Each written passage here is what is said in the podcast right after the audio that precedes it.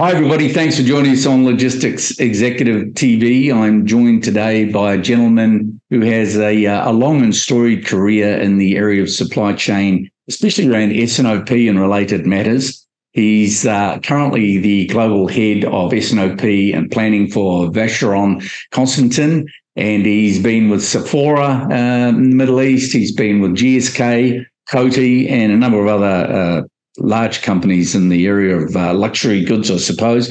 Uh, without further ado, I'm joined by Kieran Markham. Kieran, thanks for joining us on the show.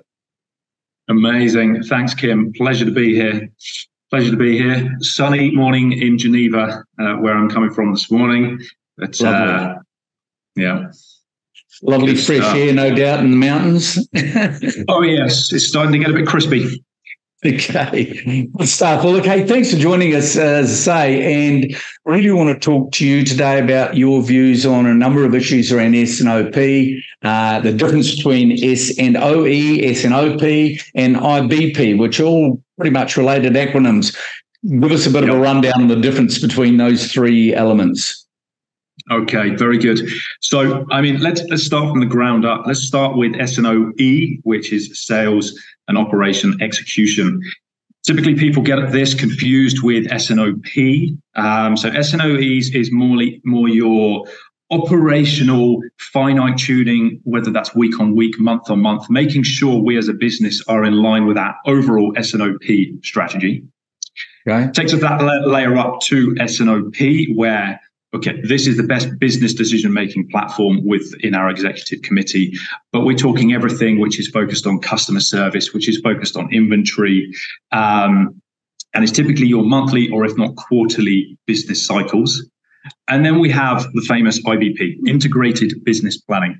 This is the next level up where you ultimately have an end to end business executive structure led from the front where you can start talking about guys do we make or buy do we need to spend the capital do we need to employ these people it's your bigger wider conversation so the way that i like to pitch it is more your triangular approach ibp okay. at the top S&OP as your more strategy, and then S&OE at the bottom where you're making your finite uh, business decisions within S&OP um, on a weekly or monthly basis. Great. I, I love the definitions, and, and I hope the audience, for those who are not uh, necessarily engaged in supply chain all the time, that it gives some clarity around those uh, those acronyms that are that are widely used in the industry. Um, I want to talk about the supply chain triangle: um, service, cost, cash. Big issues, really major factors in supply chain. How can we juggle them in today's supply chains? What's your what's your perspective? That's a, that's, that's a very big question, specifically in today's world, where we talk about the holy triangle of supply chain. Um, I mean, let's let's let's start on cost. Okay, where have we been going in the past few years? There's constant pressures from businesses around productivity savings, um, and then we've got uh, demands from customers growing. So trying to balance the cost with the demand from customers, keeping that realistic wherever possible.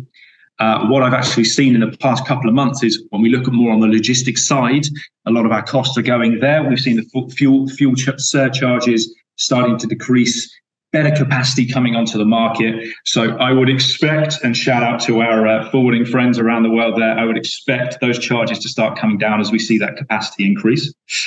Um, then we look at cash. So cash, typically inventory um, what is the optimum level of inventory and what is that carrying cost of inventory, uh, specifically knowing the global geopolitical tensions that we have, the natural weather disasters that are increasing.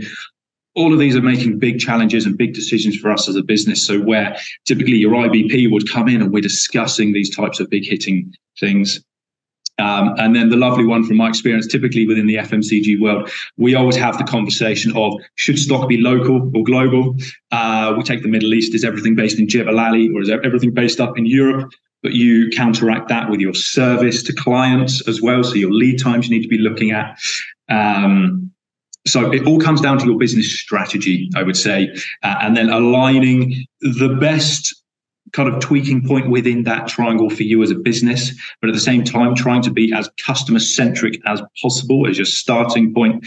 Uh, and that's where I'd say you need to pitch your business and pitch the supply chain within within the lovely triangle. Okay, well done. Thanks for the definitions on that and the and your input. Um, so, Kieran, talk to us about inventory management. You know, and how, in your view, should companies look to improve um, the way that they they look at inventory management? So, I really think it's starting with the basics. Okay, so let's look at look at some basic KPIs. Let's track fill rate, slow movers, understanding MOQs and SKU rationalization if you're a service based company, you really want to start splitting out your ABCs and have different uh, KPIs based on the position of these uh, SKUs. However, if you are very much a high end service and c- coming into the luxury world where you want to have 100% service at all times in your locations, that's where we're going to be having that trade off of, of cash tied up in inventory. Um, but then it comes down to forecasting, looking at demand forecasting and all of these things, I like to say, let's keep it simple, stupid. So the typical KISS and an acronym. KPIs, continuous improvement, there's baseline things, and let's slowly increase from there. Okay.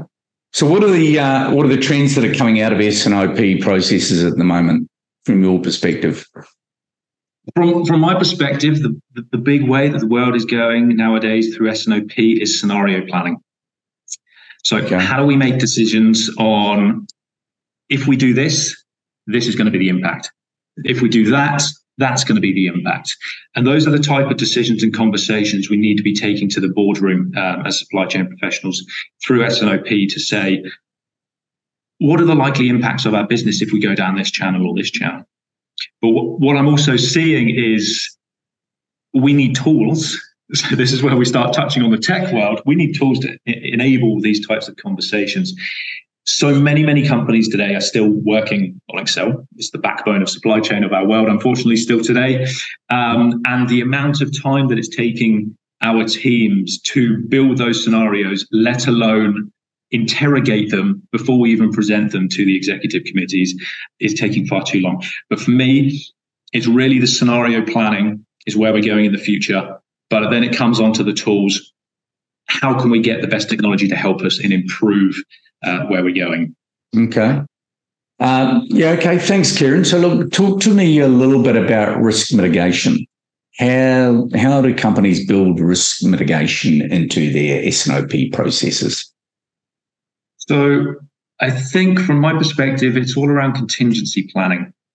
It's about double sourcing uh, and also building in scenario planning through the S&OP. So for me, those are the, the one, two, three of, of, of how we build the mitigation into it. Um, if typically, if we look at what happened during COVID, I mean, did we pivot? Did we learn? And did we implement policies as a result of any learnings that we did out of the COVID crisis? During that time period, supply chain came to the front page. You know, um, it's it's it's a great place to be, but not within your within supply chain. Um, we don't know if there's going to be another, another Suez Canal blocked again. We don't know if America or China and the geopolitics and what's going to happen there with the tension. A lot of companies are going down sourcing China plus one, um, specifically in the Americas at the moment. Um, so how do we handle this through S&OP? Okay, let's come back to the scenario planning. Do we look at a sourcing a provider from here or from this country? What does this mean in terms of lead times and quality, costs? It's all these decisions that we need to be bringing into the S&OP and having those conversations as a business. Okay, good stuff. So my next question is um, as long, how long is a piece of string? So I'm going to get you to give me a grab on this one, uh, just in regards to customer demands. I mean, we, we hear so much about this. Uh, supply chains are driven by customer requirements and demands. How can we ensure a couple of quick hits and from you in regards to how do supply chains keep up with uh, with customer demands and the way they're changing? Yeah, I mean it, it, it's interesting. Supply chain has to be more and more customer focused nowadays. And for me, I think the current two big trends that we're seeing is one around service and one around customization. So when we look at service, for me, that's a lot around our USP, and that's how we're attracting our class, uh, our customers, and retaining customers today. So, if through supply chain we're able to advertise through marketing. Okay, we're promising next day delivery. We're promising three hour delivery. Um, typically, we look at this within the B2C. Uh, we look at our last mile. We look at the, the service of our captains, our last mile captains, and the experience with the client, the other end as well. Um, how do we ensure that we get that repeat customer through that seamless service that we're providing? And then when we look at customization, I mean, this is really coming to the forefront uh, and expected from clients. You look at the likes of Adidas, you can walk into one of their stores and customize their shoes right there live with you or online. Uh, high end luxury retailers are also doing this. You walk into a store, you want something a bit more bespoke rather than off the shelf. They can customize the products there for you as well. Um, so it's all about adding that extra element of service, the experience that your client is getting that allows them to affiliate themselves with your brand. And it's how, as we as supply chain uh, supply chain professionals, um, can engage and ensure that we as a business can provide those services, commit to them, and allow us as a business to market them as well. Okay. Yeah, good. Thank, thanks for the input on that. I, I guess uh, one of the big issues also floating around uh, right across throughout the Indian supply chain is is the issue of AI, technology, data. I mean, in our executive search practice, um, particularly in, in APAC and the Middle East, uh, and in Africa, where we're, we're the strongest, we're seeing. Um, I'm going to start that question again. Okay, thanks for that. Uh, thanks for that, Kieran. Um, I want to talk about AI, tech, data. I mean, most of the roles that that we are that our executive search business is working on, there's there's an element now in job descriptions from clients uh, that they're really looking for candidates at all levels, um, looking to make sure that they that candidates have got this capability uh, and knowledge around AI in particular. Give me a quick grab on where you think AI is in supply chain at the moment. Okay, so it's a, it's a, very big, big question. I mean, in my opinion, I mean, fundamentally, AI has the ability to reshape our supply chains of today. Um, but I strongly believe that we would need to also reshape the organizations around it at the same time. Okay, um, so typically AI is already here within supply chains, but within a number of the larger organizations, not typically within your, your medium or smaller businesses. Um, I mean, I was even discussing last week um, with an AI um, individual, AI team leader within supply chain uh, in a manufacturer, uh, fragrance manufacturing business, who was exploring how AI is making the difference, how they can create different new scents, how they can create more synthetics, more accurate scents, how they're optimizing their manufacturing flows. Um, and how AI is actually giving them all early warning signals through their quality process um, of manufacturing.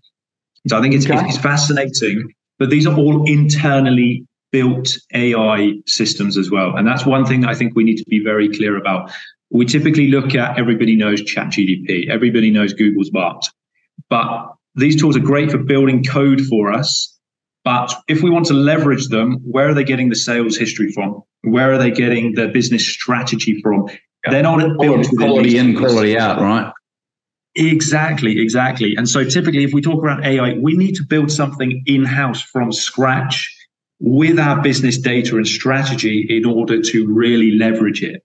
We can't just go on the internet and start using these tools and think that we can leverage them within our organizations today, apart from typically building us a code um, or something like that, which which we can learn.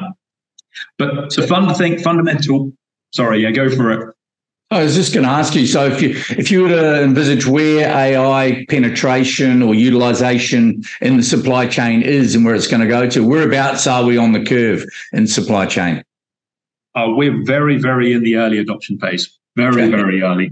I mean, uh, we we can touch on it in manufacturing. We're talking about um, AI into planning as well. But let's let, let's be realistic. A lot of companies even aren't even trusting their ERP systems when we look at planning. We still want to put it into Excel and we still want to manipulate it. So if we don't trust the data that's coming out of an ERP and we want to do it in Excel, where are the businesses and where are the people going to trust these AI systems and not want to convert it into Excel and still manipulate it on their own computers.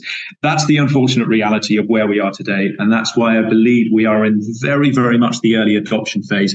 But I can only hope we exponentially grow, we exponentially trust in these systems.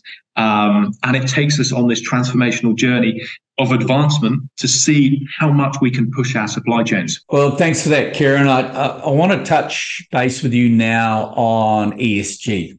Huge focal point uh, in industry and the economy, in anybody's economy, and especially in supply chain from where we're all sitting. Um, corporations today, ESG, again, how long is a piece of string? But a couple of insights from you, please uh, around the role that you see ESG playing in supply chains. Couple of insights.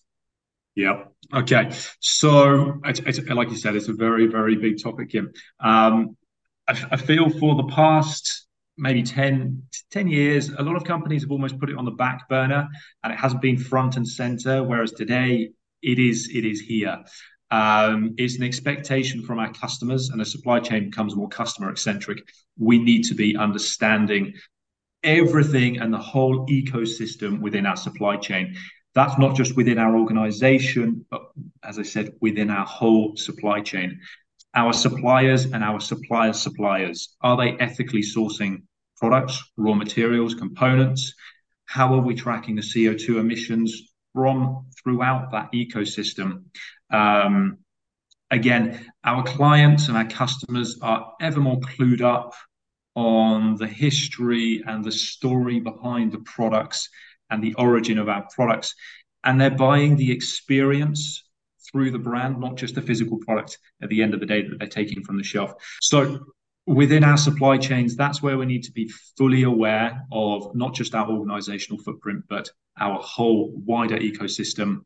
Like I said, our suppliers, our suppliers, suppliers, our logistics service providers, even our systems ecosystem as well. We need to be tracking and monitoring the ethical sourcing, the compliance around do they fit alongside our business ethos, um, and making sure that our whole ecosystem is in line, because that's really what gives us as a business a competitive advantage, not just for today, but in tomorrow's world where our clients and customers are expecting so much more of us. Sometimes it will add a bit of cost, but that's where we need to benchmark and understand is that cost really worth it to make sure we're doing things correctly? Right. Yeah. Good insight. And, you know, again, very much customer driven, very much customer driven these days as well. So, whilst Absolutely. corporates may make their decisions, um, you know, very much about the customer. Absolutely. Um, Absolutely. The other one I want to hit you on is uh, talent in the supply chain. Um, again, massive, massive issue. What are the top of mind issues for you around talent and supply chain, supply demand, um, specialization or not? Um, what are the big factors for you? Uh, so it's it's fascinating. I mean, before we touched on AI, we talk about ESG. It's it's literally it's coming at us thick and fast. The, the the transition or almost this paradigm shift in what's required from supply chain executives in a very short space of time, very recently, has transformed we need to have knowledge and understanding of tech, of data. How do we use that to accelerate our speed to market, or how do we accelerate our products um, service to our customers? All of these elements are new skills to typically old school supply chain individuals or people, um, and we need to really upskill ourselves. Technology is advancing at such a rate that people can't keep up, almost to the point that if we choose to adopt technology, a new planning tool, um, a new ERP system, a new piece of software, it's already outdated by the time we've almost implemented it. And by the time people have learned how to use it, we're already on to the next thing. We talk, we look at block, blockchain. Okay, fine, that's there. Now we're on to AI. Who's caught up about blockchain already? So we're still almost behind ourselves. Yeah, and it brings to mind a conference I was speaking at God knows, about 10 years ago in Amsterdam at Schiphol. And uh, the, the conference, the speech that I was giving, some of the notes I had was uh, some data that had come out and said um, one of the futurists was saying that within 10 years, 80% of people will be doing jobs that uh, they'd never heard of before or be involved in tasks within roles that they uh, hadn't heard of and the te- technology had not been developed for. Um, I'm not too sure whether it's quite got to that level yet, but certainly, as I say, we're seeing with the demand from our customers from the executive search side, um, the requirements for knowledge about fast evolving technology is just enormous. Absolutely. Couldn't agree more. We're, we're on this paradigm shift and it's only going to continue. Okay. Uh, before we wrap, I want to uh, get a couple of quick insights from you also around future of supply chain. What are the big moving trends, issues moving forward in the near term future? Um, give us a couple of insights from your side. Okay. I mean, uh, ultimately, we, we, can't predict the future, um, but but I, I, always like to live by kind of a mantra or, or, or have this embedded within within my teams. Is typically okay. We've got to imagine we can't do today's job with yesterday's methods and tools and expect to be in business tomorrow. So if we apply that to everything we're doing in supply chain today, that's about continuous improvement. That's about systems. That's about upskilling our people. That's about pushing boundaries to see how we can do more, how we can get there quicker, how we can be leaner to be more in tune with the customer journey and the customer demands of tomorrow, not of today, but of tomorrow those are the things that give us the competitive advantage. And I think that we're never going to stop having to push our supply chains as they come more to the forefront and center of our businesses of today. Great. Well, thanks for wrapping that. Um, and before we wrap the uh, the conversation today, I always like our guests to uh, to pass on to our audience any insights that they've got or advice. And in this case, uh, I'd like you to share your views on uh, for aspiring uh, supply chain professionals, whether they're already on the journey or they're looking for aspirational uh, roles ahead. Uh, what would be one or two pieces of advice from you for uh, people in or moving up into the supply chain? I would personally say upskill yourself and stay curious. Okay. Um, don't just look within your organization in terms of the skill sets that are there. Look outside, connect with people, connect with supply chain professionals, go to conferences, understand, listen to podcasts.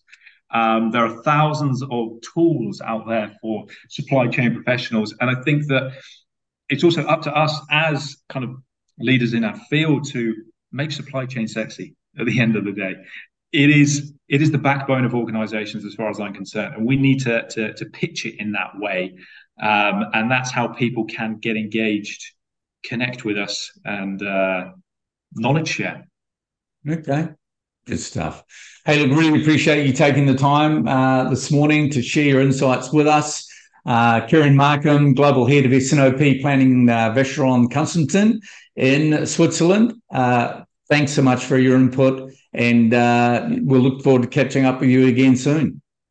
Absolutely, not a problem. Thanks for having me, Kim. Pleasure as always. Thanks, Kieran, and thanks everybody uh, for joining us on Logistics Executive TV. Have a great day.